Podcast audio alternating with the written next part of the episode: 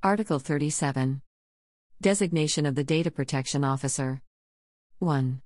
The controller and the processor shall designate a data protection officer in any case where a. Processing is carried out by a public authority or body, except for courts acting in their judicial capacity.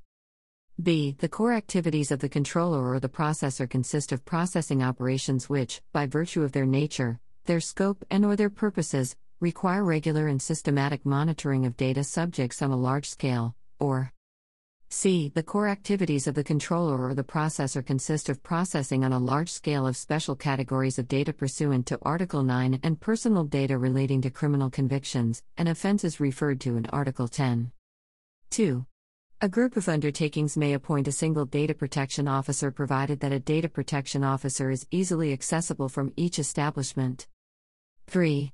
Where the controller or the processor is a public authority or body, a single data protection officer may be designated for several such authorities or bodies, taking account of their organizational structure and size.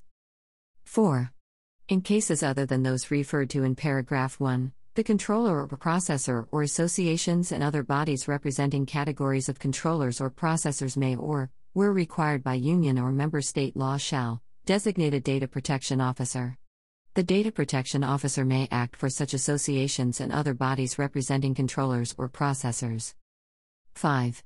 The Data Protection Officer shall be designated on the basis of professional qualities and, in particular, expert knowledge of data protection law and practices, and the ability to fulfill the tasks referred to in Article 39. 6.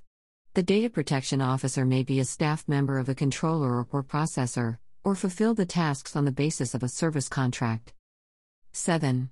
The controller or the processor shall publish the contact details of the data protection officer and communicate them to the supervisory authority.